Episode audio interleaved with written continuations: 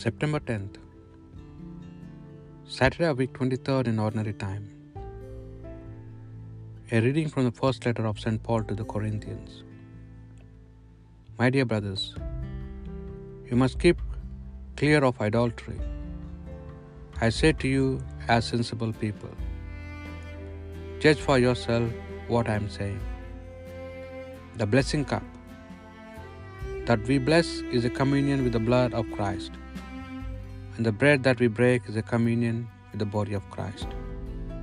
The fact that there is only one loaf means that though there are many of us, we for a single body be, because we all have share in this one loaf.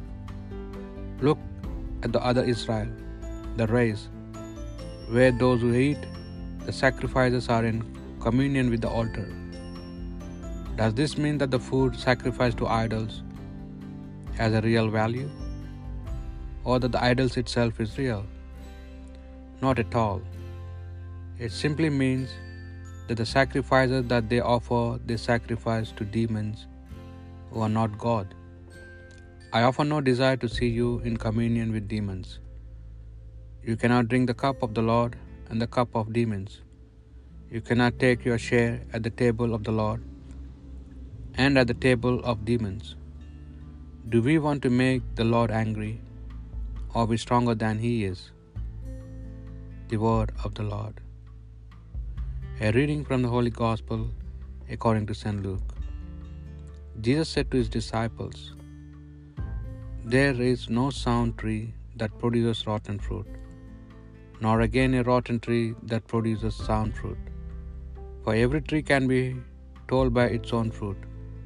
People do not pick figs from thorns, nor gather grapes from brambles. A good man draws what is good from the store of goodness in his heart. A bad man draws what is bad from the store of badness. For a man's words flow out of what fills his heart. Why do you call me Lord, Lord, and not do what I say? Everyone who comes to me and listens to my words and acts on them, I will show you what he is like.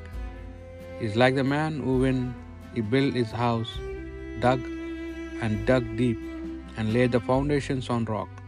When the river was in flood, it bore down on that house, but could not shake it.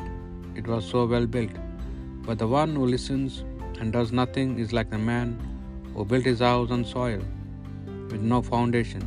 As soon as the river bore down on it, it collapsed, and what a ruin that house became. The Gospel of the Lord.